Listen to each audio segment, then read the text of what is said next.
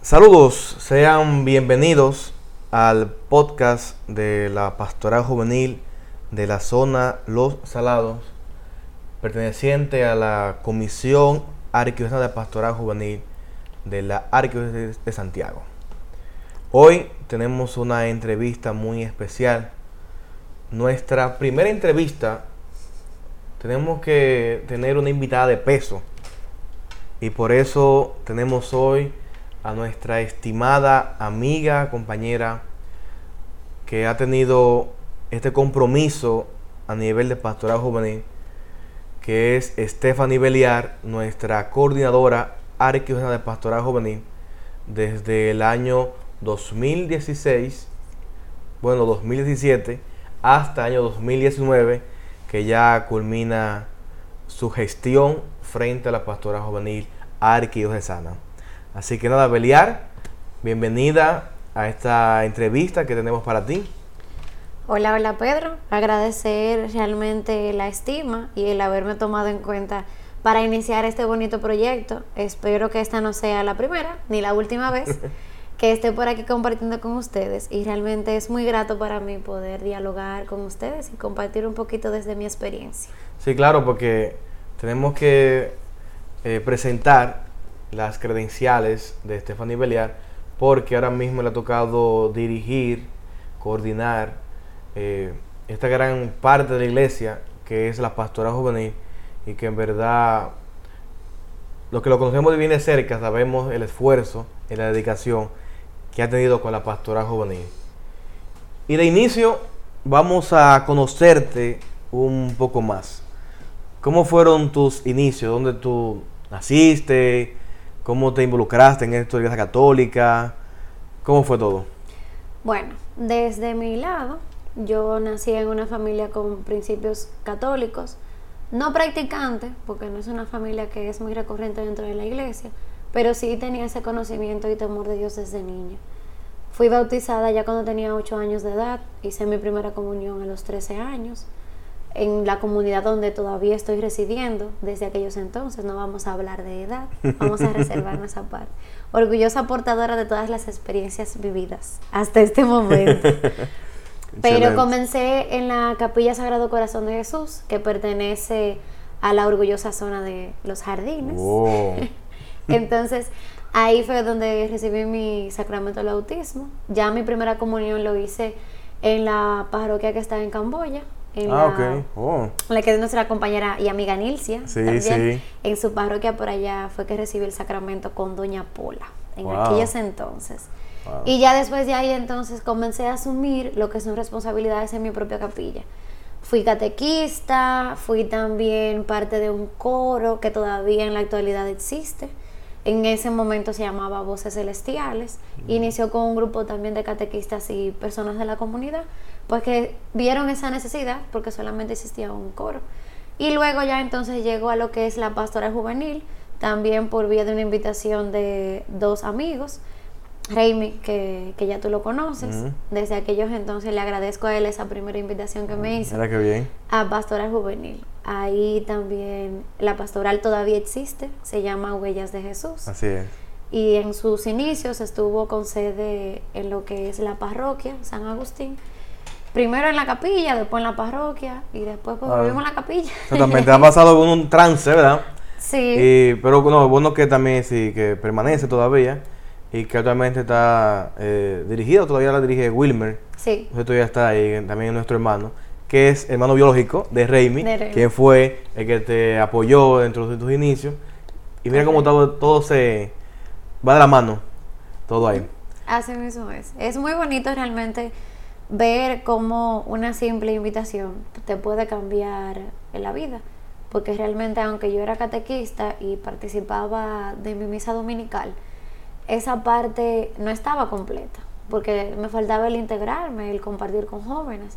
En la iglesia, yo te puedo decir que hice cientas, siendo cosas que te puedes imaginar, a mí me tocaron hacer todas menos una misa. Pero después de ahí, yo entiendo que la hice todas. También en la campilla tenían, bueno, tienen realmente un grupo de adoración y en ese grupo eh, yo era encargada de conectar los micrófonos y recogerlos. Yo no doblaba los alambres como se debe, pero yo hacía mi trabajo. También te Importante era servir. Servir, servir, Exacto. exacto. Y sentirte útil. Y realmente eso a lo largo de mi caminar me ha servido de mucho. El saber esos inicios tan humildes y tan bonitos y ver hasta dónde nos ha traído el Señor.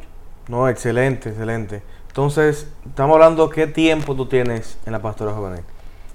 Más o menos. Bueno, Pedro, estamos en el 2019 y la pastoral tiene muchos años. Vamos a darte un número. Vamos a decirte que desde el 2005. Estamos en... 2005, Dios mío, estás hablando de. Wow, 14 años. Sí, y cuidado, pero no vamos a calcular edad. 14 años, menos mm, universidad. Ok, muy bien. Entonces, bueno. No, pero está muy bien, 14 años en la pastora juvenil. Wow, eso es, es reconocer esa trayectoria y que todo ese caminar te ha llevado hasta donde tú estás ahora mismo, Sí. que es la coordinación. Entonces tú iniciaste eh, en tu capilla, Ujú. entonces coordinaste la pastora de ahí, ¿cómo fue tu evolución dentro de la pastora juvenil? La pastoral yo la, cor- la co-coordinaba con otro compañero también de ella mismo de la comunidad y compartíamos la responsabilidad de la coordinación. Porque, como no es un secreto para nadie, el ser coordinador de una pastora juvenil requiere como de cierto peso y responsabilidad y eso también a veces te presiona un poco. Y en ese momento entendimos que era más idóneo sentir que la responsabilidad era compartida. En vez de decir que había un coordinador y un subcoordinador, había dos coordinadores. Ok. Exacto, y así lo manejamos durante un tiempo. También hubo un momento que por compromisos eh, ya de la universidad y laborales, tuve que ausentarme, fui poco a poco dejando los servicios que daba en mi capilla. Me dolió muchísimo tener que tomar esa decisión, pero a veces realmente, no por bienes mayores, sino quizás por hasta falta de organización, Sí. nos vemos forzados a nosotros abandonar el servicio. Pero esa hambre siempre está. No, no es lo mismo cuando tú sirves en la iglesia y puedes llevar adelante tu vida. Entonces, después de ahí, en ese momento donde yo tengo que alejarme de mi comunidad y ya no soy tan tan remitente, es decir, como tan permanente, que no estoy ahí toda la semana, sino que soy más intermitente. Voy esta semana, duro quizá dos semanas sin ir, después regreso, a veces hasta tres, también por compromiso con mi familia, porque aunque uno no quiera muchas veces, uno no se gobierna, muchas veces ni siquiera se mantiene, y si tu familia arma una salida, pues te toca ir. Así es. Y siempre lo hacían los domingos. Entonces, ahí en ese momento recibo la invitación del el padre Víctor Elvis, a quien le agradezco muchísimo lo que soy hoy día. Y él me invita a una amena reunión en la Casa de la Juventud para hablar conmigo. En esos momentos yo traba- tenía un trabajo en una institución pública, salía bien temprano y no tenía clases en la universidad. Entonces el padre me invita. Duramos casi tres horas en una oficina con otra persona hablando muchísimo de todas las cosas, menos del tema de la reunión. Sí. Y las horas se iban, se iban, y como era algo que nos gustaba el tema, estábamos hablando de iglesia, de la juventud, de las cosas que se podrían hacer, hablando, soñando con lo que podría ser la pastoral juvenil de Santiago y a nivel nacional también. Y llegada como las 5 y algo de la tarde, el padre me dice, pues ven, vamos a mi oficina y vamos a dialogar. Ahí el padre indaga sobre mis compromisos a nivel de la parroquia, que qué estoy haciendo, que la universidad, que cómo es mi trabajo, que qué yo hago los fines de semana. El asunto es que sin darme cuenta dieron las seis y media de la tarde. Y el padre me dice, pero ven, para que él me había hecho una propuesta en esa reunión y me decía que si yo podría servir y colaborar en Profa, si lo veía. Y yo le dije, bueno, que podría ser, pero como que en el momento yo entendía como que quizás no, no podía. Y un sinnúmero de cosas. Yo estaba más negada que aceptada a la idea y a esa propuesta que el padre me hizo. El tema es que el padre me dice, pero aunque tú no tomes una decisión hoy, ven para presentarte quienes podrían ser tus compañeros de trabajo a nivel pastoral si tú aceptas. Inocente mariposa, yo voy y me siento en la reunión. El padre me presenta a todas las personas que están ahí. Para mí ya eran conocidos porque ya yo había sido egresada del programa. Egresé en el 2013 del programa de formación, la sexta generación, Corban se llama. Su eslogan es Ofrenda Sagrada de Dios.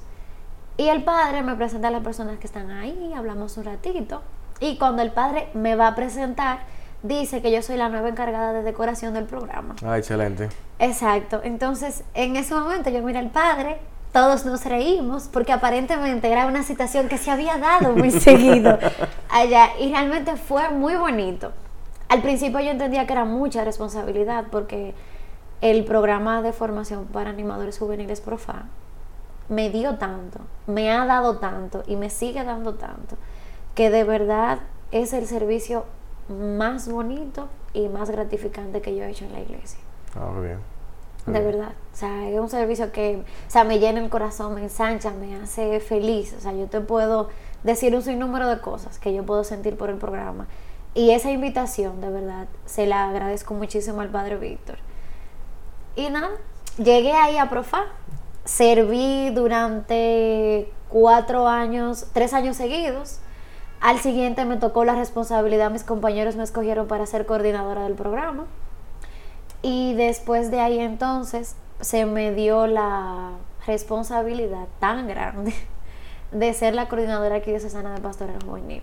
Realmente era algo que no estaba en mis planes, no era algo con lo que yo soñaba, pero como todos hemos recibido el llamado al servir y señor y hemos dicho, señora, donde me mandes ahí serviré, pues a veces el Señor de verdad nos manda a lugares y hay que servir.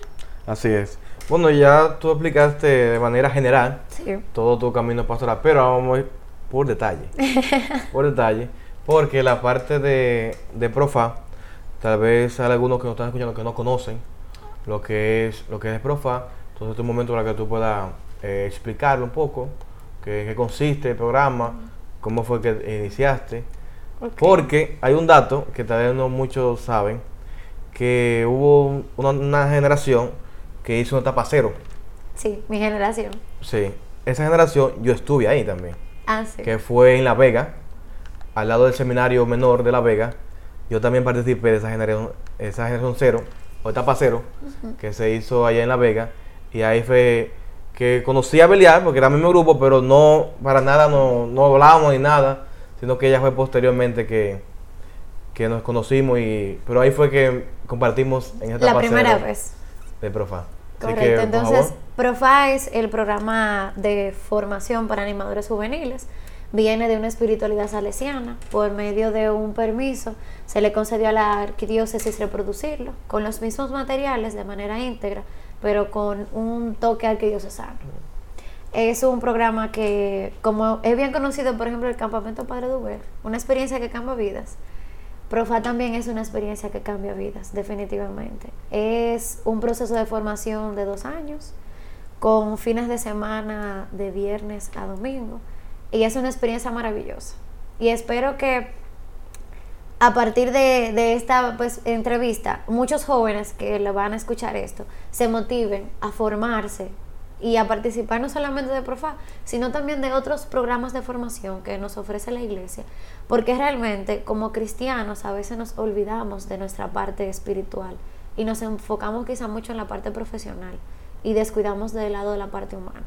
Profa es integral, te toca en todas las aristas de tu vida y te permite ser un mejor individuo, no solamente para ti y los proyectos que tú tienes, sino también para tu familia.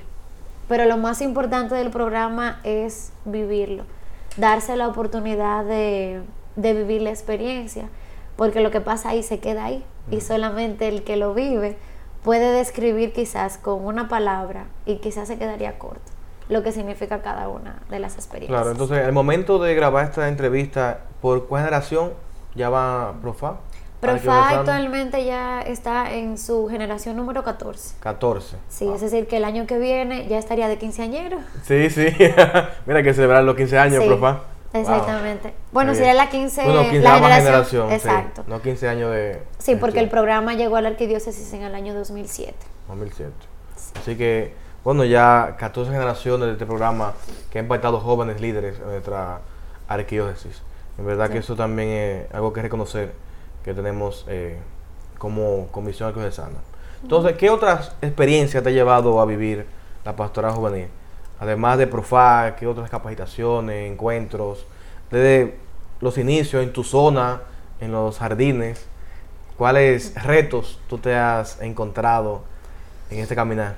Bueno, los retos más grandes siempre están la dolencia de todas las pastorales juveniles, que hay poco muchacho. Eso es como el pan nuestro de cada día en la pastoral juvenil. Y realmente, tanto la experiencia con mi, con mi grupo de pastoral juvenil y la experiencia que llevo en la arquidiócesis, cantidad no necesariamente significa calidad. Y nosotros tenemos como jóvenes siempre apostar a la calidad. La cantidad impacta, pero la calidad mueve y motiva. Y ese es de los retos más grandes, el hecho de motivar jóvenes para que se incluyan.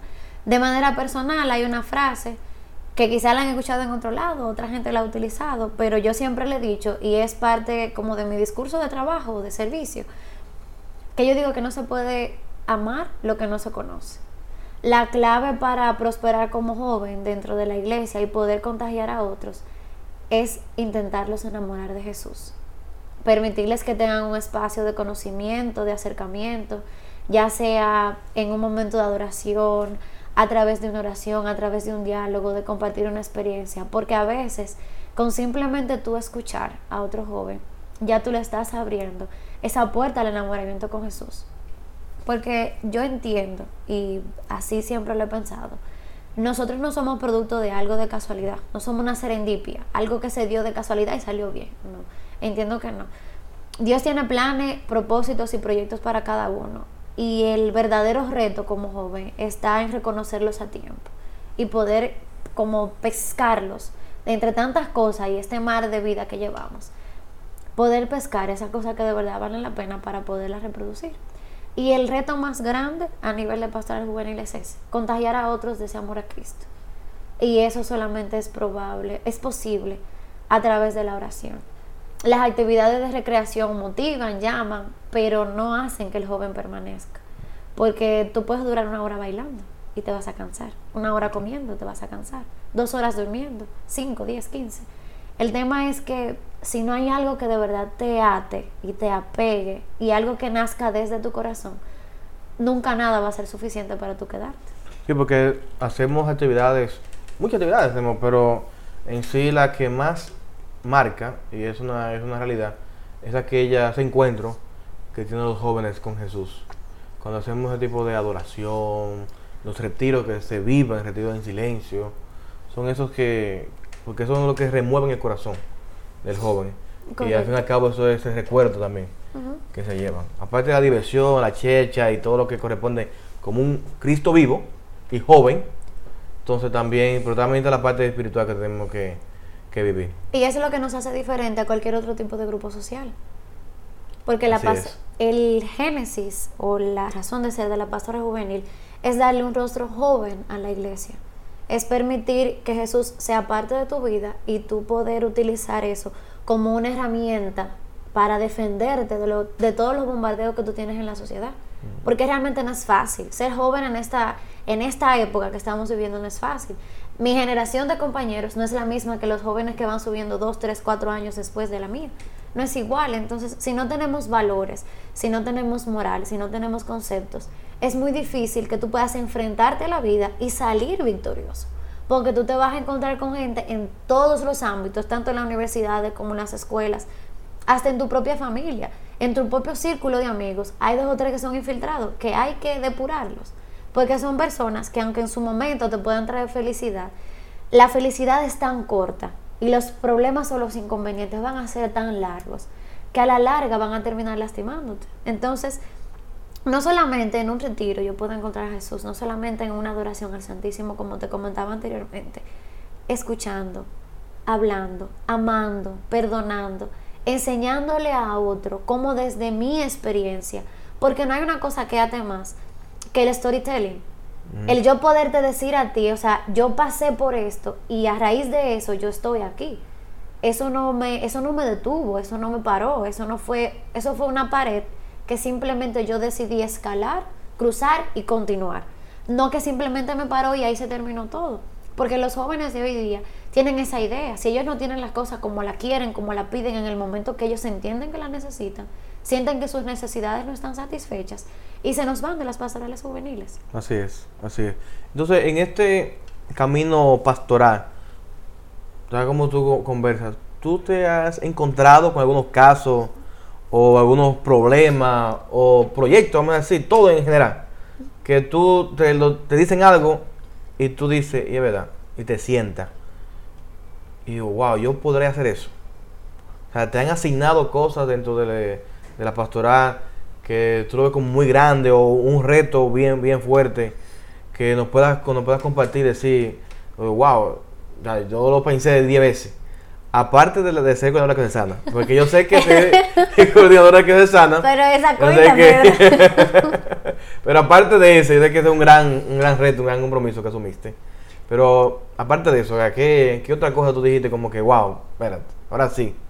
Bueno, de manera personal, al momento de iniciar mi responsabilidad como coordinadora arquidiocesana, pues tú sabes que a nivel de la arquidiócesis, y quizás lo que nos escuchan algunos saben, otros no, se organizan X cantidad de, una serie de actividades que son multitudinarias, que son actividades grandes, que convocan a todos los jóvenes a nivel de todo lo que compone la arquidiócesis de Santiago.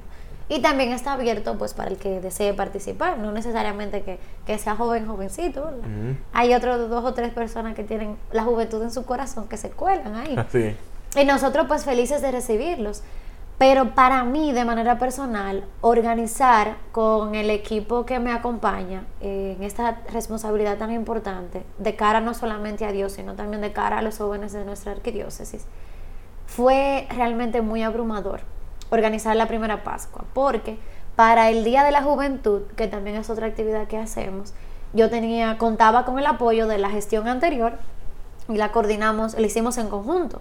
Pero para esa actividad ya para Pascua estábamos el equipo nuevo de trabajo, la nueva gestión, acompañado pues del padre Javier, el padre Juan Murillo, Jennifer, que es mi subcoordinadora, la mejor de las mejores.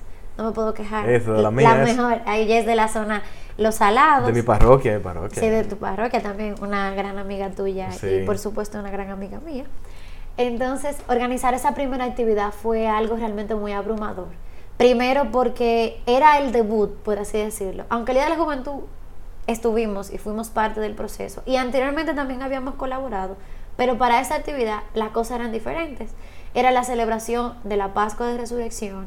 Era la primera actividad que organizábamos. Y de verdad fue, fue muy demandante organizar. Y no sé si recuerdas, pero a ti tocó colaborar con ese primer equipo de trabajo. Teníamos reuniones todas las semanas Salimos tardísimo de decorar la Pucamaima mm. porque tuvimos que ir a, decorar el día anterior, nos dieron permiso para decorar el sábado. O sea, fue todo, todo un proceso. Realmente en ese momento nunca he dudado de mi capacidad porque siempre he sentido que cuento con el apoyo de Dios y que indistintamente de lo grande que se vea, el Señor me puso ahí y Él no loco. O sea, Él me va a ayudar a resolver. Yo siempre he tenido esa confianza. Por algo fue que te puso ahí. siempre he tenido puesta esa confianza en Dios, de que Él me puso ahí y Él me va a ayudar a salir adelante. Que de vez en cuando el asunto como que tarde más tiempo en yo entenderlo, eso sí, eso nadie lo quita. Pero esa primera actividad de verdad fue un reto. También otro reto que considero fue el tener la humildad suficiente para poder reconocer las veces que me he equivocado que son varias, porque no soy una persona perfecta, lamentablemente no estoy programada ni prediseñada, soy un proceso de ensayo y error en una constante construcción y producto de la responsabilidad que tengo, de cara, aunque tengo todo un equipo de trabajo, eres un objeto de señalamiento, por así decirlo, porque porque todos los ojos están puestos en ti. Y eres una figura, o sea, sumamente pública. Las personas están muy al pendiente de ti, te dan mucho seguimiento, miran, verifican. Y precisamente en el fin de semana pasado, que teníamos nuestro encuentro de evaluación, comentaba con un grupo de los jóvenes y los coordinadores que estaban en el encuentro, que lo que de manera personal, lo que a mí más me ha gustado de ser coordinadora aquí de Cesana es poder mantener la coherencia con mi vida. El hecho de que yo soy la, una persona sumamente divertida, muy jocosa, o sea, yo puedo llamar la atención y reírme y hacerlo de una manera calmada. Soy una persona muy impulsiva. O sea, soy muy dinámica, yo soy muy alegre y soy muy contagiosa. Pero sobre todo soy una persona con muchos sentimientos y todo lo demás. Entonces, esa personalidad mía no me ha impedido yo poder compenetrarme con los demás. Y ese realmente no es un reto, sino más bien como una lección aprendida, que sí se puede. Claro, en este momento, lo que te conocemos bien de cerca, nos estamos riendo, porque es una realidad. es una realidad eh, porque tú tienes muchos valores y te has mantenido una íntegra y te has presentado en todos los ambientes, te has presentado de la misma manera y sabemos que bajo la presión que ha tenido, siempre me la, la cordura. Y esto es algo también que te reconocemos, porque llega un momento en que el equipo no te apoya tanto como tú lo necesitas, entonces hay que sacar de abajo y te, muestra una Beliar cariñosa, pero también te muestra una habilidad que tiene que cumplir con unos compromisos, que tienes que exigir. Claro. Y eso es eh, algo también que tú has desarrollado en la pastora juvenil. Sí, esa capacidad de, dirigir y coordinar personal no es fácil. No es fácil porque es imposible tú mantenerlos a todos satisfechos. Y a veces, tal como tú mencionabas, es un poquito abrumador tú ver que has contado con un equipo para comprometerse a hacer algo y en el momento de tú hacer el kickoff, de tú empezar a hacer la actividad per se o armarla, tú miras alrededor y de los 15 que andaban, nada más quedan 5 y tú dices, pero el trabajo se diseñó para 15, no para 5. Pero indistintamente de eso, esos 5 que se han quedado siempre han dado el 200% y las cosas han fluido. Quizá hubieran sido distintos, pero de cada una de esas experiencias hemos aprendido. Y también la pastoral me ha dado la oportunidad de poder compartir con otros líderes a nivel nacional, participar, ser parte de la Comisión Nacional de Pastoral Juvenil, colaborar ahí, organizar lo que son los congresos nacionales de pastoral juvenil, colaborar en otros procesos tanto de diagnóstico como en documentación. Por ejemplo, para este año se me dio la oportunidad de participar dentro del equipo que diseñó el material que se utilizó para la Pascua juvenil, tanto la Cuaresma como la Pascua, el, libro que siempre se arma con temas. Previamente me tocó hacer el primer, el primer domingo de, de Cuaresma. Oh, mira, no sabía eso. Y sí, fue una experiencia maravillosa, maravillosa. Tuve soporte de muchos amigos.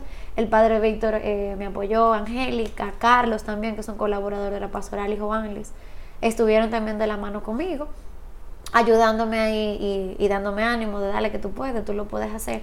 Fue una experiencia maravillosa y esas son cosas que son posibles por la confianza puesta en Dios y en el creer de que lo que haces no lo haces solamente para los mortales, la gente de carne y hueso que está aquí.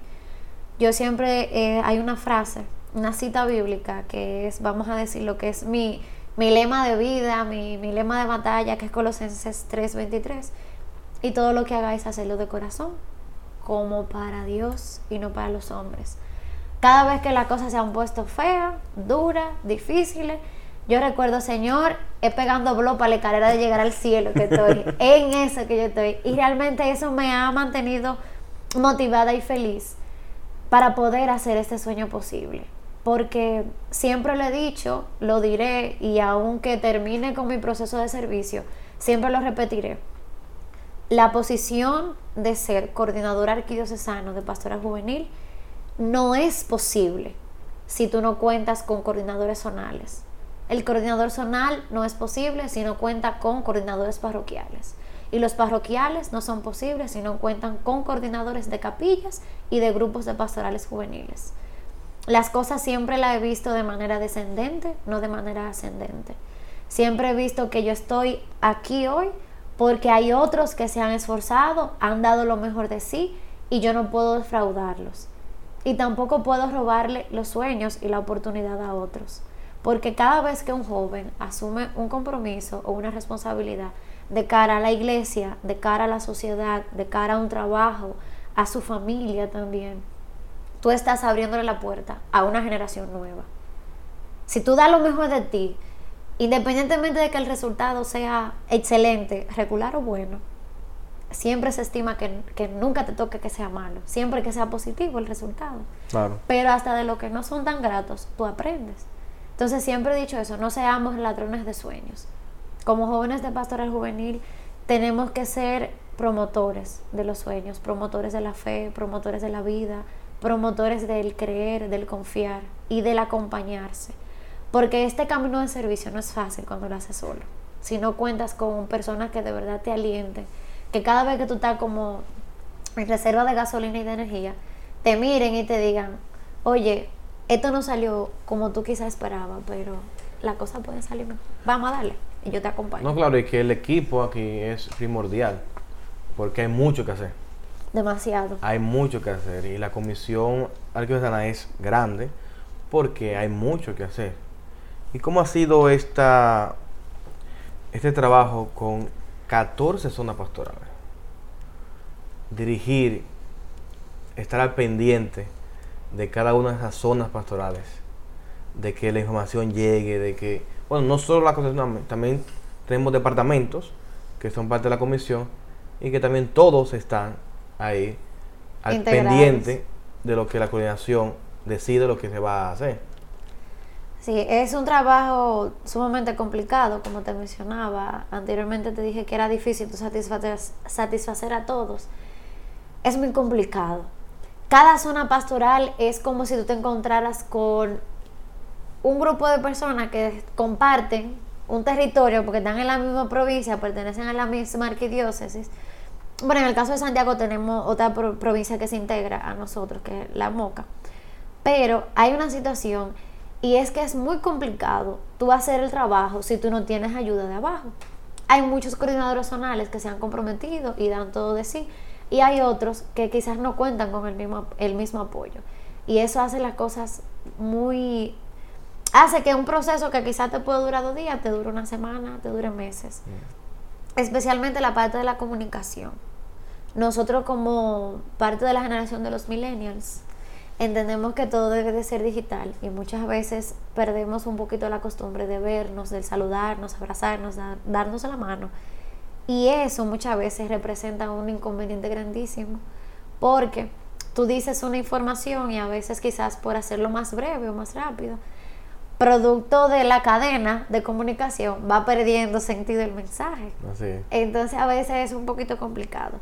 Pero realmente ha sido muy grato tuve la oportunidad, o más bien tengo la oportunidad, de tener amigos que los conocía y éramos compinches de antes, son coordinadores, como tú en el caso tuyo, y también hay otros que en el proceso pues, nos hemos hecho muy grandes amigos, y eso realmente es muy bonito, y es de los regalos más gratos que tiene la pastoral juvenil, el hecho de tú poder llamar hermano o amigo a una persona que ni siquiera comparte contigo a veces, ni siquiera rasgos físicos. Es más bajito que tú, es más alto que tú, es más delgado que tú, es más gordito que tú. Es más, quizás, más, eh, más extrovertido, más introvertido, pero comparten la misma pasión que tú. Y realmente te ayudan muchísimo a crecer y aprender de la experiencia. Sí, aquí uno se encuentra con eh, personas que se convierten en más que un simple amigo, un compañero de, este camino pastoral, sino que también se convierten en tus confidentes, en tu mano de apoyo, en el hombro que está ahí para llorar contigo. Sí, incluso en algunas ocasiones hasta se convierten en tu esposo o tu esposa. Porque no son ni uno de los, dos los dos los casos que tenemos en nuestras diferentes comisiones zonales y equipos de pastoral juvenil donde se han conocido ahí y después terminan pues casándose. Nosotros conocemos muchos casos muy, de cerca y muy recientes también. así es. Entonces realmente es muy bonito cuando tú tienes la, la gracia de poder compartir algo más allá que una misa con una persona, de tú poderle invitar para un cumpleaños, de poderle invitar para que comparta con tu familia, para que duerme en tu casa, para que viaje de una provincia a otra, Así para tú compartir con esa persona y lo vas integrando poco a poco y eso de verdad es muy bonito y eso solamente es posible con la pastora juvenil. No importa a qué provincia del país tú vayas. Si tú dices que tú eres de pastora juvenil y te encontraste otra persona también, oye, tú de una vez clic. Eso es Increíble. y no solamente de pastor juvenil, sino también de otro servicio dentro de la iglesia. Eso es de verdad muy, muy gratificante cuando tú puedes coincidir con otra persona, compartir tu experiencia con ella, decirle, ah, mira, en mi arquidiócesis o en mi diócesis se hace esto, o tenemos esta dificultad que ustedes han hecho. Aprender de las experiencias de los demás, porque así como cada zona pastoral es diferente y corresponde a una realidad distinta, porque no, es, no son lo mismo. Cada zona tiene su propia manera de operarse. Hay alguna que le funciona mucho las reuniones virtuales, hay otra que si no es presencial no arranca, hay otro que si no es haciendo un proceso de verificación de casa en casa tampoco arrancan, entonces es muy muy sorprendente la manera en la que los coordinadores zonales hacen que sea posible que las cosas funcionen. Sí, cada quien tiene una realidad Y, en base a esa realidad... Aplica entonces lo que les convenga para poder hacer crecer o que funcione lo que es la pastoral juvenil. Pero, mi querida Stephanie, estamos muy bien hablando de pastoral, de tu iglesia, pero ¿y la familia? ¿Cómo ha sido desde tus inicios? Porque eh, nosotros que dirigimos pastoral, mayormente dedicamos sábado y domingo. Nuestra vida normal es de lunes a viernes, estudiamos, Casa están en la escuela o están en la universidad y trabajan. Y los sábados y domingos están en la iglesia. Entonces, ¿cómo ha sido ese equilibrio? ¿Cómo se ha llevado con tu familia? En todos los casos, siempre la familia nos exige mucho.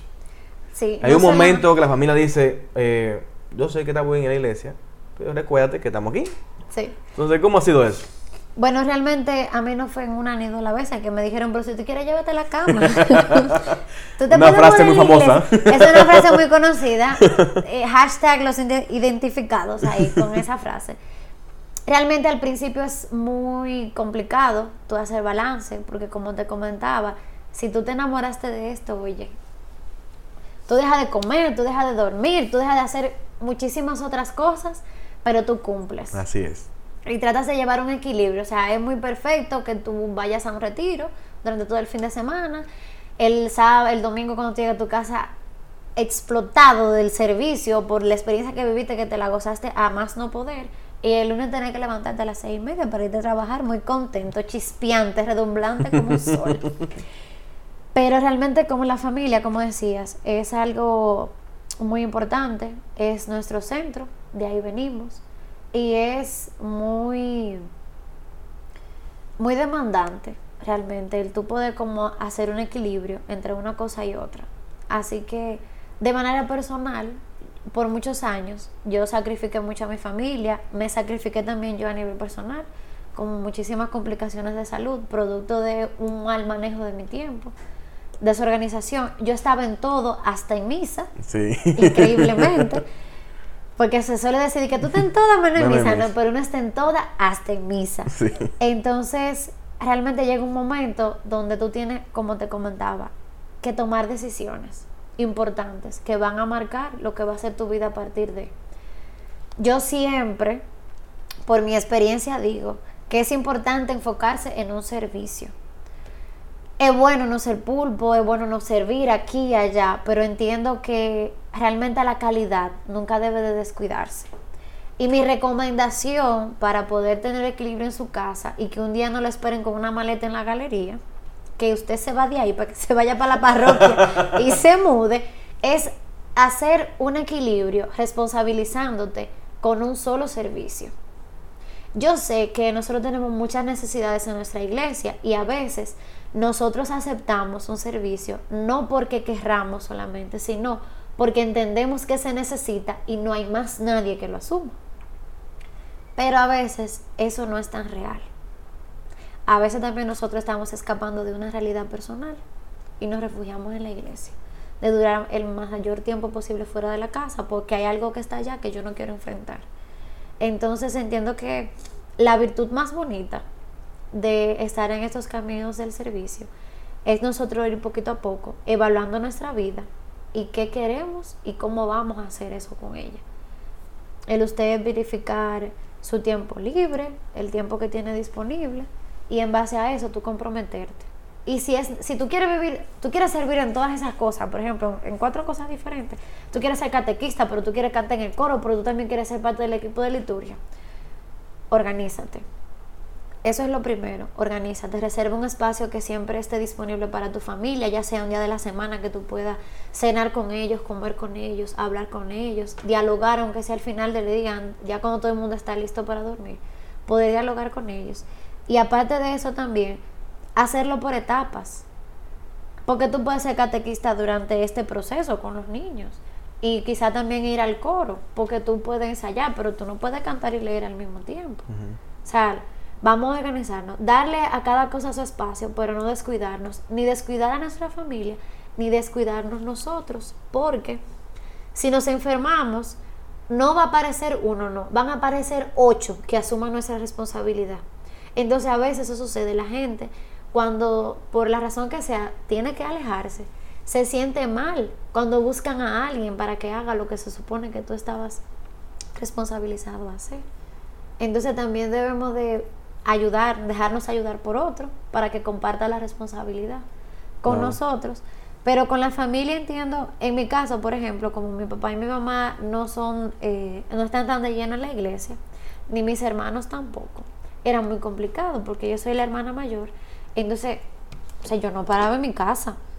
Yo perfectamente llegaba un viernes de la universidad y más veces ni llegaba. De ahí me iba por un retiro que tenía con los muchachos. Claro. Y volví el domingo y ya llegaba y ya era muertecita. cansada. dormir. A dormir. A dormir. Entonces, realmente a mí me sirvió mucho que mi mamá en un momento determinado me dijo, mira, ya no relajándonos. Tú tienes que organizarte. ¿Están así? Claro, claro, porque a veces nos va pasando el tiempo y no nos damos cuenta que nosotros no tenemos un plan hecho de para dónde vamos. Nosotros estamos viviendo el día a día, El día a día. pero no es. tenemos un plan.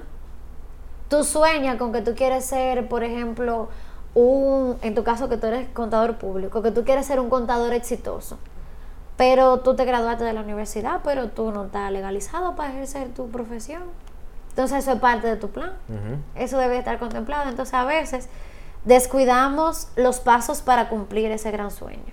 Y eso pasa con nuestras familias. Entiendo que lo correcto es asumir un solo servicio, darlo todo en ese servicio, por un- aunque sea por un tiempo pequeño, de un año, dos años, y después hacer el otro. Para vivir etapas también, porque muchas veces encontramos que no encajamos en un equipo y no es porque tú no tengas la capacidad, sino es que hubo una etapa que tú te la volaste. Exactamente. Cuando te da la oportunidad ya tú estás más maduro. Exactamente, y ya no en este encajas. momento, exactamente, no encajas. y ya no encajas. Y por eso que hay que vivir cada, etapa. Y algo muy, muy importante que es la organización.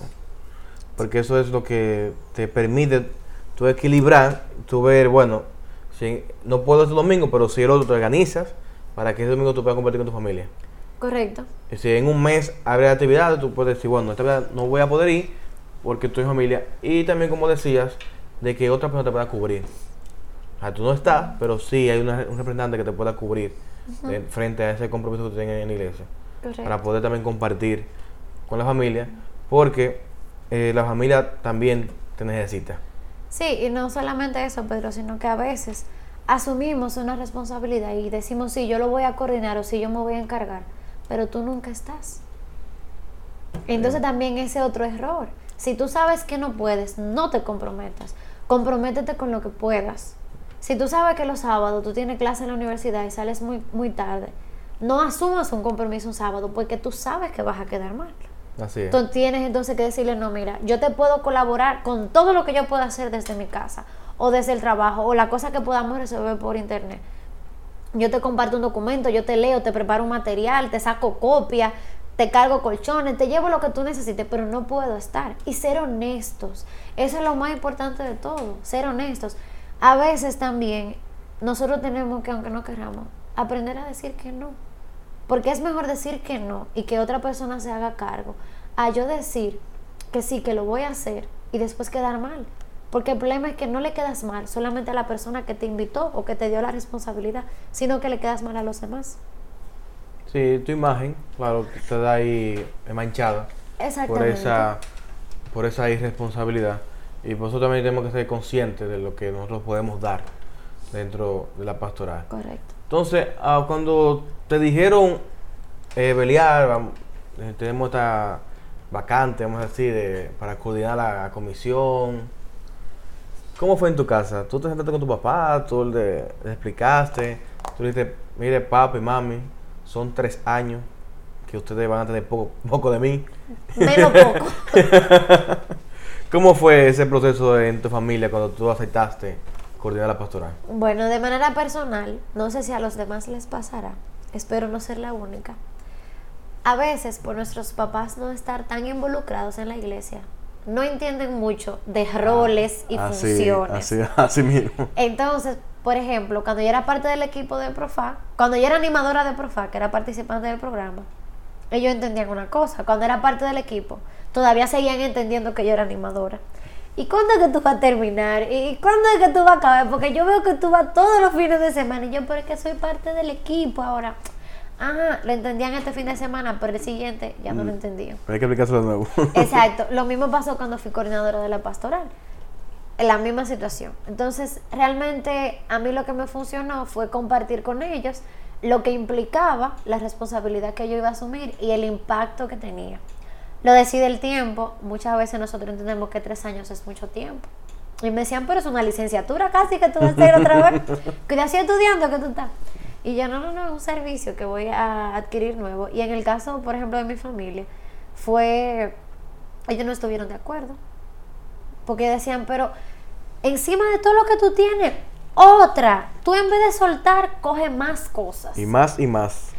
¿Cuándo es que tú te vas a sentar, mi hija? Y tú te, pero de por Dios, tú tienes que... Entonces realmente fue un poquito difícil, para no decir otra cosa, realmente que mi familia lo entendiera. Pero a la larga, ellos van, según el paso del tiempo, se van dando cuenta el impacto que tiene. Y ya ellos saben identificar cuando una reunión del equipo coordinador, cuando una reunión con los coordinadores, para coordinar una actividad, se van socializando. Y quizá a veces algo que nosotros no tenemos pendiente, pero el hecho de nosotros estar en el servicio y tan de cerca con la iglesia, permite que nosotros seamos una luz en nuestra familia. Así, así. Porque hay muchas cosas que suceden en nuestra casa porque nosotros no controlamos eso. Pero tú puedes actuar de una manera, vamos a decir, coherente, concreta y de cara a conservar.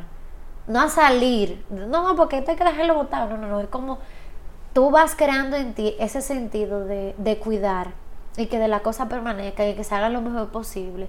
Y también tú te vuelves un mediador en tu familia. Sí. Porque tú siempre, pero es que el Evangelio habla de que si tú no me oyes solo, yo busco un compañero y si no lo digo público, pero hay paso, no siempre es explotar, vamos a escucharnos. Y eso realmente es muy, muy bonito. En algunos momentos es muy difícil tú ponerlo en práctica, porque tenemos que entender que ni a nuestros padres, ni a nuestros hermanos, ni familiares leyeron un librito. ¿Cómo sobrevivir con un hijo que está muy comprometido en la iglesia? Volumen 1. Ese libro ellos no se lo dieron. Entonces a veces también nosotros, en nosotros recae la responsabilidad de poder hablar con ellos y que ellos entiendan por qué eso es importante para ti. Porque a veces nos limitamos con decir, yo tengo un compromiso en la iglesia, pero ellos no entienden por qué tú te das tanto. En mi caso, yo tuve que sentarme con mi familia, explicarle y decirle, y ellos lo entendieron perfectamente. Y de ahí en adelante las cosas fueron mejorando. Y ellos se fueron identificando más, porque ellos sabían que no era porque yo quería asumir un compromiso dentro de la iglesia, sino que era algo que me gustaba, que era algo que beneficiaba a otros jóvenes. Yo les decía, mira, yo gracias a Dios los tengo a ustedes, tengo a mis hermanos, pero hay muchos jóvenes que están ahí, que van a las iglesias y están en las comunidades ahí trancados en su casa, que no tienen papá, que no tienen mamá, que sus hermanos les sucedió una cosa u otra y no están junto con ellos. Y ellos tienen muchas cosas, muchas heridas. Y lo que me llena más es poderlo ayudar, darle un espacio sano donde ellos puedan sentirse bien. Y ellos como, ah, pero ah, pues son muy bonitos, pero ustedes no solamente están en la iglesia rezando, ustedes hacen esto, hacen aquello. Mira. Entonces realmente eso ayuda mucho también, explicarlo todas las veces que sea necesario con amor. Exactamente, porque siempre se agregan más cosas. Sí. Entonces, a veces no entienden que tú llegas tarde, un día, un martes o un miércoles, que tú llegas tarde a tu casa, tú te vas temprano, a las 7 de la mañana, y tú regresas a las 11 de la noche, y te preguntan, ¿dónde estaba? No, estaba en una reunión. Oh, en una reunión. Ajá. Y ahí los explicar, tú sabes, mami, que estoy en esta cosa. Exacto. Entonces, eso, aunque al fin y al cabo la familia lo entienden y te apoyan. Sí. O sea, te apoyan. Tal vez no la llamada que tú Quizás no como tú esperas, pero... Sí, ¿verdad? pero sí te apoyan y te entienden en ciertos momentos y, y hasta te respetan las decisiones que, sí, sí. que han tomado. Claro, claro. Y también reconocen. Y también eso despierta en tus, en tus familiares, tanto tus hermanos como en tus padres, un sentido de orgullo. Porque ellos van entendiendo qué tan importante tú eres, no solamente de cara a tu familia, que es donde tú perteneces, donde tú saliste, sino de cara a otros jóvenes. El aporte que tú haces, el enseñar las, las fotos de las actividades grandes, por ejemplo, cuando se hacen actividades en Pucamaima, actividades como el campamento de la arquidiócesis, los juegos, también los compartir que se hacen a lo largo, las reuniones, y dicen, ah, pero este está en toda la foto, este igualito que tú estás. Yo me imagino a su mamá o su papá. Entonces eso también va dando la familiaridad y también el hecho de nosotros llevar no solamente hacer cosas en la iglesia y en otro lugar, sino también llevarlo a nuestra casa. Hacer ya sea un grupo de oración, juntarse un grupo de los muchos de la pastoral para hacer un rosario juntos, un compartir, hacer una cena, porque sí, por dar gracias, porque estamos vivos, por un logro de uno de los muchos de la pastoral, llevarlo a una casa. Que los papás vean con quién es que tú te estás Exactamente, exactamente. Eso te iba a decir que normalmente, o sea, se utiliza, que invitamos un día al, coro, la pastoral, venga, vamos a mi casa, no espagueti. Y es para que tus padres también vean con quién tú te reúnes, cuáles son las personas. Para que sepan que y ellos se sientan tranquilos. Ellos se sientan tranquilos. Están más tranquilos porque ya los conoces o lo han visto. Con la persona con la que tú te vas involucrando. Eso también es importante dar eh, a conocer a la familia. Correcto. Pero ¿y la parte académica de Beliar? Mi madre. ¿Cómo ha, ha, sido este proceso de estudio? Porque así mismo como enfrentamos retos a nivel familiar y de pastoral, también tenemos retos profesionales. Correcto. ¿Qué, qué estudió Beliar? ¿Qué sigue estudiando? ¿Cuál es su futuro? ¿Qué piensa seguir estudiando? Bueno, a nivel profesional, mi carrera base es abogada. Yo soy abogada, estudié Derecho. Estudiaba también Administración de Empresas de manera eh, al mismo, simultánea, de manera paralela, ambas carreras, pero llegó un momento donde tuve que detener una de las dos carreras para poder graduarme. Me gradué y por muchos comentarios, sugerencias y de todólogos que me orientaron a no terminar la otra carrera, la dejé con muy pocas materias, como unas 12, 16 materias. ¿Y no tú puedes recuperarla?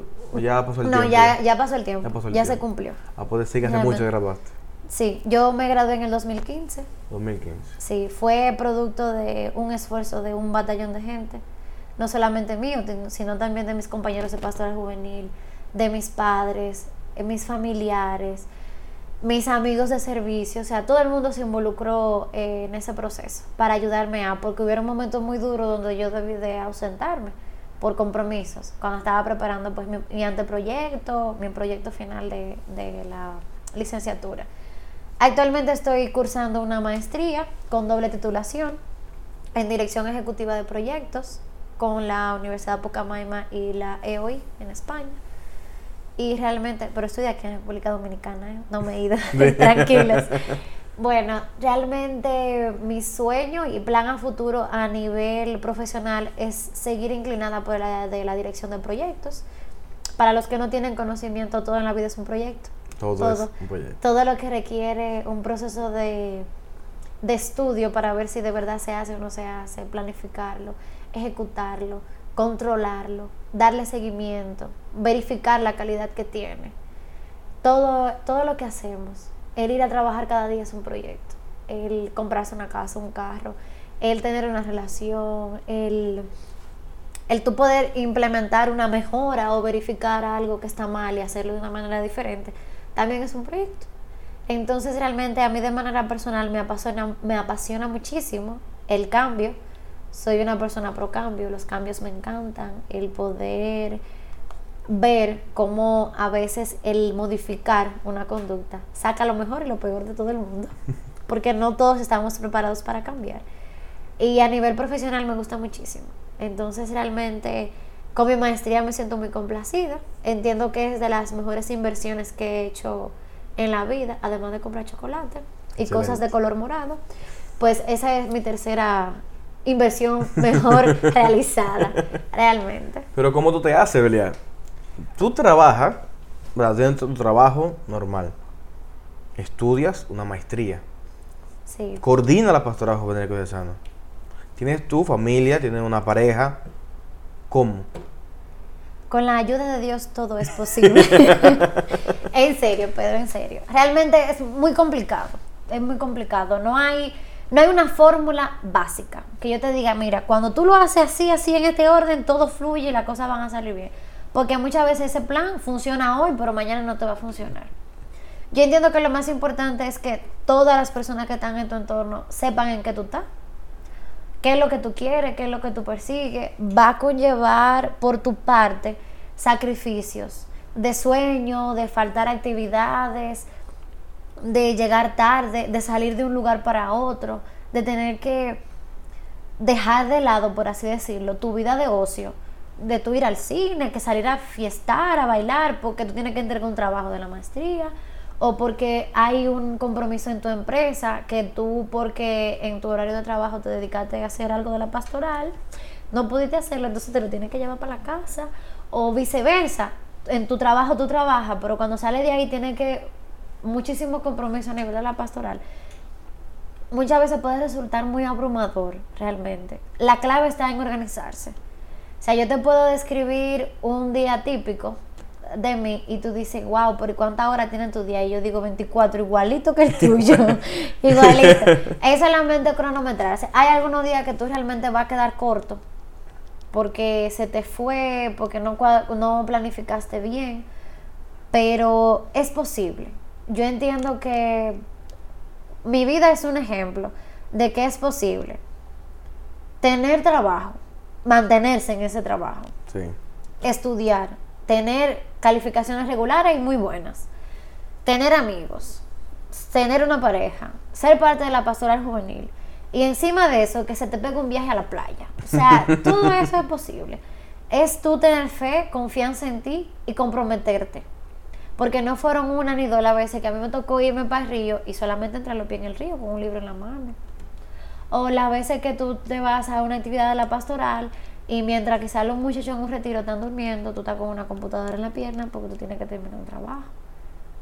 O a veces que tú te vas a un evento, disfrutas, compartes muchísimo con tus amigos y cuando llegas a tu casa, en vez de bañarte y acostarte por toda la gozadera que tuviste, tú tienes que ponerte una ropa cómoda y sentarte porque hay que leer un libro. hay que, hay que seguir. Entonces realmente yo entiendo que la clave está en que te guste, te apasione lo que estás haciendo y tú seas coherente si yo soy comprometida en mi trabajo, tengo que ser comprometida en mi vida personal con mi familia, con mi pareja, conmigo misma y también tengo que mostrar compromiso con la pastora juvenil. Si alguna de esas cosas yo la pongo en desequilibrio o le doy más importancia que la otra, la balanza se va a ir para un lado y los resultados van a ser muy negativos porque vas a incumplir. Por ejemplo, la maestría.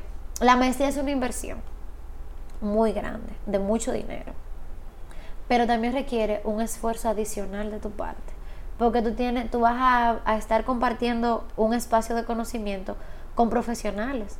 Ya tú no eres un muchachito, un bachiller que está luchando por una licenciatura. A nivel general, la gente espera de ti un comportamiento y un nivel de compromiso y seriedad. Ya tú no estás de que para estar buscando cosas en Wikipedia y copiando y pegando sin leer. No, ahí se pone en juego tu capacidad de análisis crítico y lo mismo pasa cuando tú estás coordinando una pastora juvenil.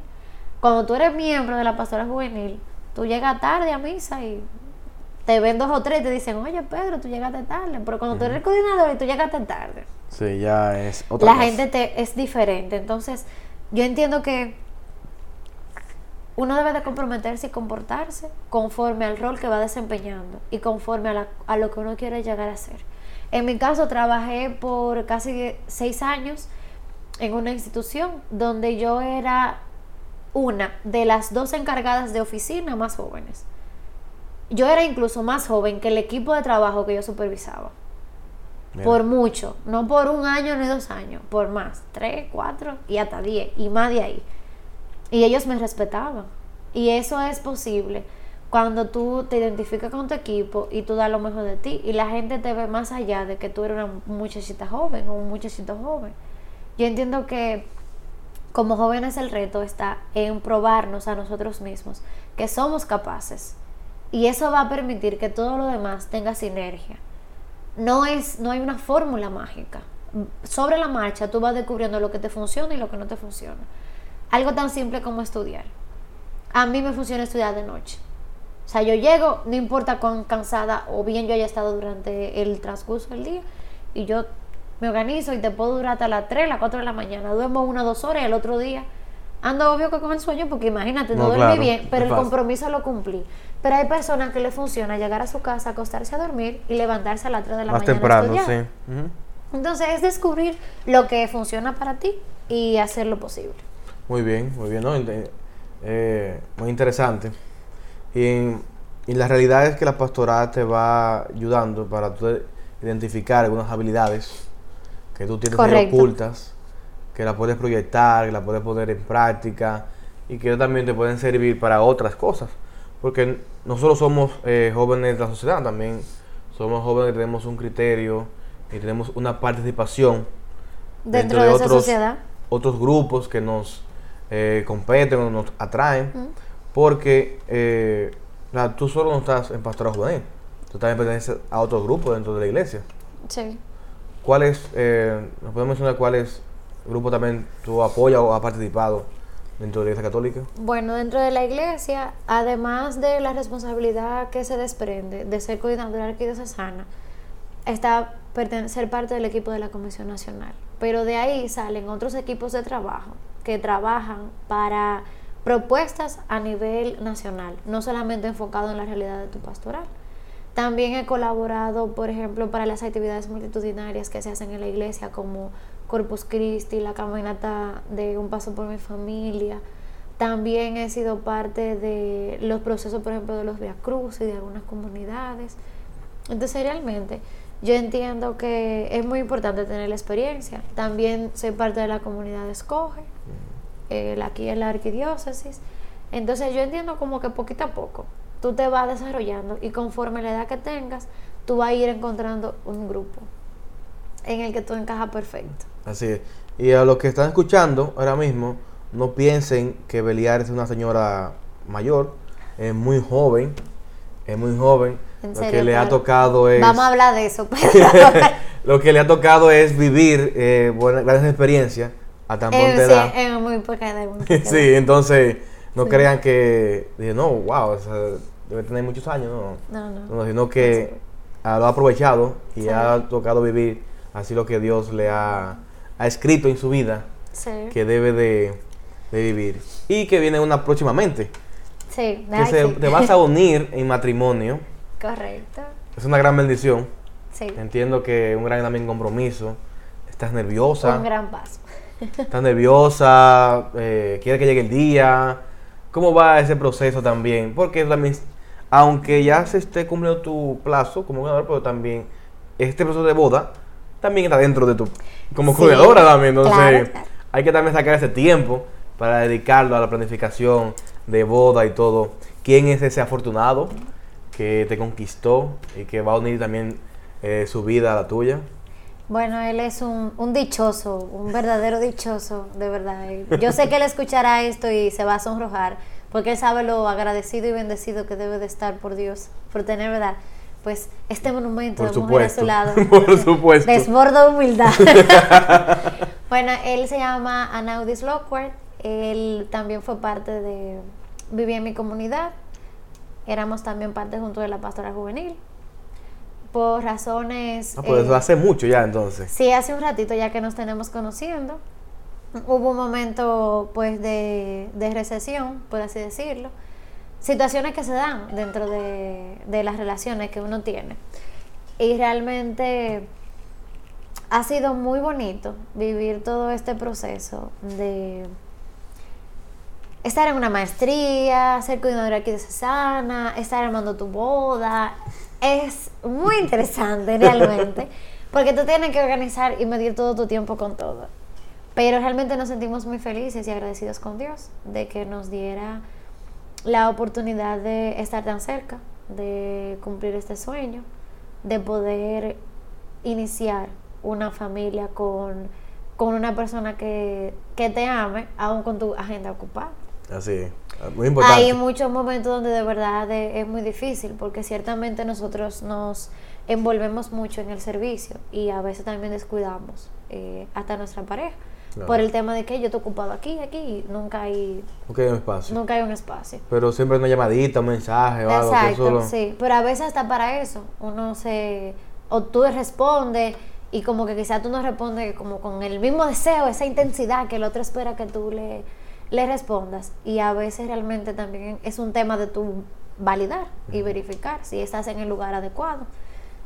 Y en nuestro caso pues nos sentimos muy agradecidos de Dios, definitivamente, de poder estar tan cerca, de cumplir un sueño, porque yo sé que los que no sueñan pues con casarse con un hombre o una mujer, pues sueñan verdad con comprometerse con la iglesia, ya sea por la orden sacerdotal o, o la vida consagrada. Y realmente es muy bonito ver todos los amigos que nos hemos encontrado en el trayecto, que nos han animado.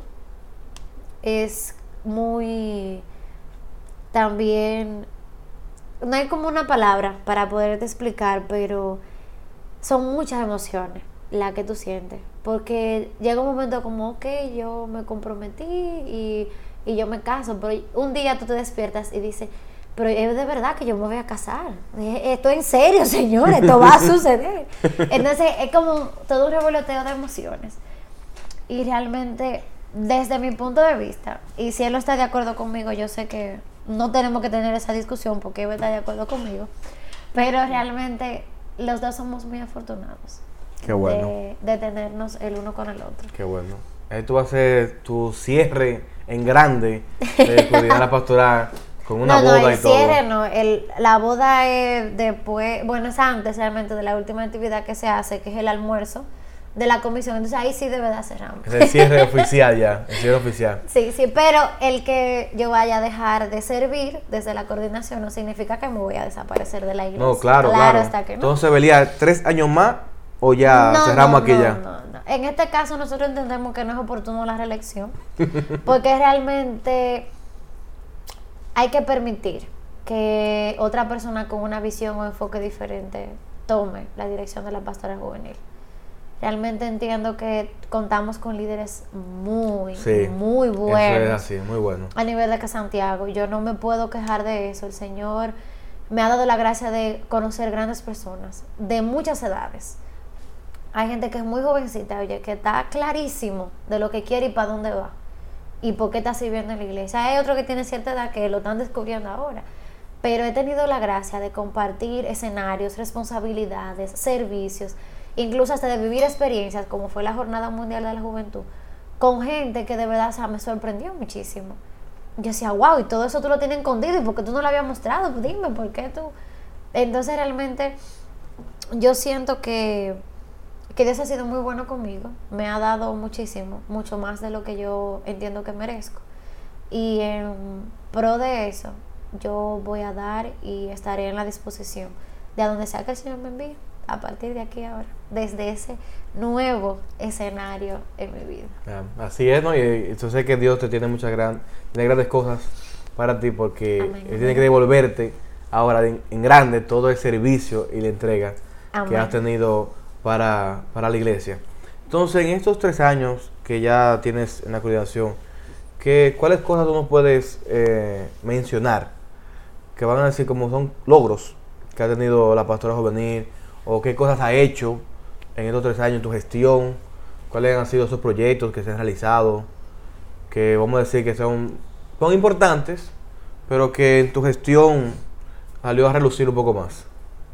Bueno, yo entiendo que de los frutos más bonitos que tenemos en esta gestión está lo que es la integración de las zonas pastorales. No solamente como compañeros de servicio de iglesia, sino como amigos entiendo que con el servicio que hemos hecho y el estar tan compenetrados, ha permitido que a través de un compromiso de un servicio nazcan lazos de amistad que van un poco más allá. Hay un grupito por ahí que se llama los amiguitos zonales. ¡Ey! Duro.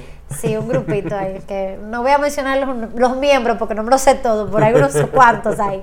Pero realmente eso yo entiendo que es de los mayores logros que hemos tenido nosotros porque aunque antes ellos estaban integrados, compartían y eso, yo sentía como, no que había un espíritu de competencia, porque eso no, no. se ve en la, en la iglesia realmente, por lo menos en Pastor Juvenil no se vive esa tiradera, vamos a decirlo, de que mi grupo, no, no, no. Pero era como muy, esta es mi zona y estos son mis problemas y yo no sé qué voy a hacer con ellos. Y se ha dado la oportunidad de que los muchachos comparten experiencias, se integran, hacen juegos. Eh, viven experiencias de retiro, se visitan. Entonces realmente yo entiendo que es uno de los logros más grandes que hemos hecho.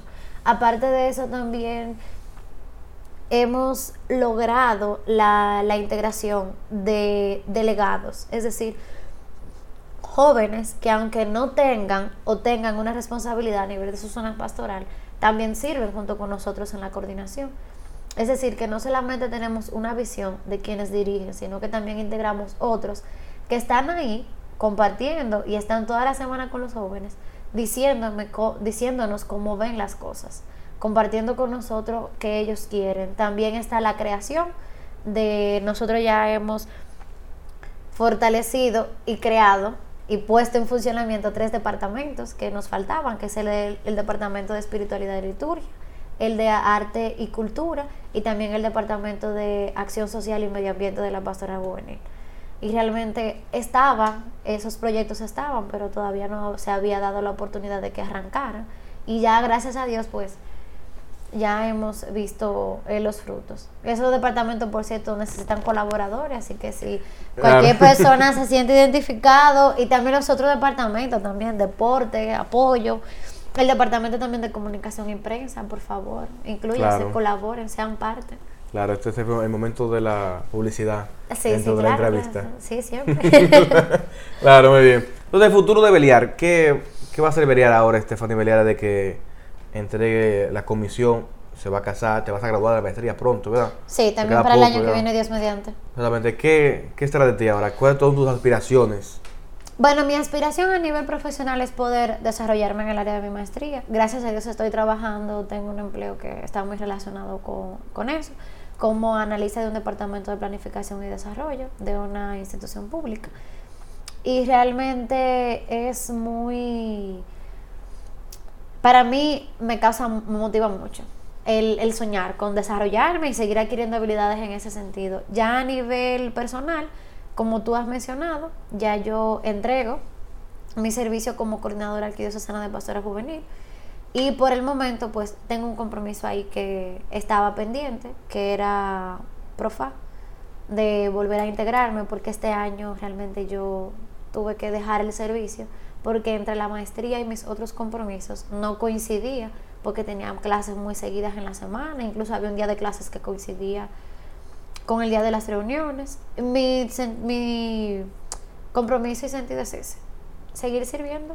Muy bien, tú no te vas a alejar entonces de la comisión, tú vas a estar ahí, pero ya desde... no, hay otros, hay proyectos que todavía no están no están concretizados, que faltan todavía por desarrollar y realmente mi intención no es dejar las cosas a medio hacer, sino que por lo menos estén funcionando. Hay una propuesta de un departamento, de una escuela de formación para la Casa de la Juventud, aquí en la arquidiócesis, poder aliarnos con otras instituciones para poder ofrecer capacitaciones seguidas a nuestros jóvenes, porque realmente tenemos que capacitar a los jóvenes que tenemos, no solamente aprender cosas de la iglesia, sino también aprender eh, con herramientas para la vida y por, por desarrollarse, para que ellos sean más independientes, cosas que tengan que ver con, el emprendimiento, pero más práctico, que ellos puedan poder utilizar. Entonces, ese proyecto también está todavía no está terminado y hay que hacerlo.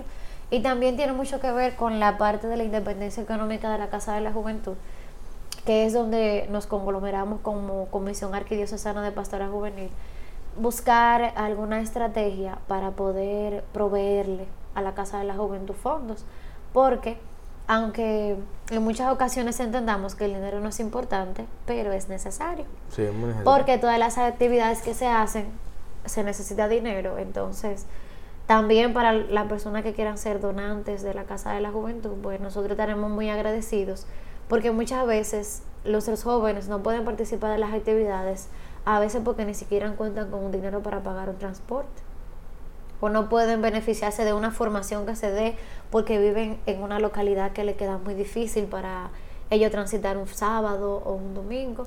Entonces también está de volver a reactivar eh, algunos de los departamentos que tenemos, como el PJ Runner, que está dormido, esa gente tiene que salir a correr otra vez a la calle, a representar a la pastora juvenil. Sí, hay que salir a correr. Ese equipo de runners que tenemos. Entonces, realmente hay muchas cosas que quedan pendientes por hacer.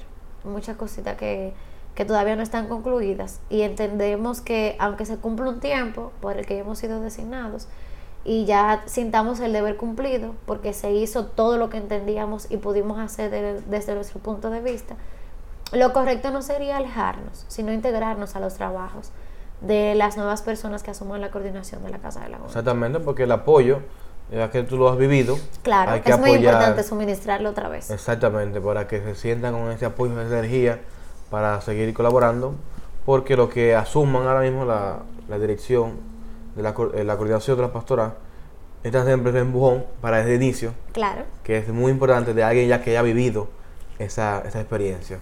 Entonces, Stephanie, ya para concluir, un último mensaje para los jóvenes que estén escuchando esto, para las personas que estén involucradas en lo que es pastorado juvenil.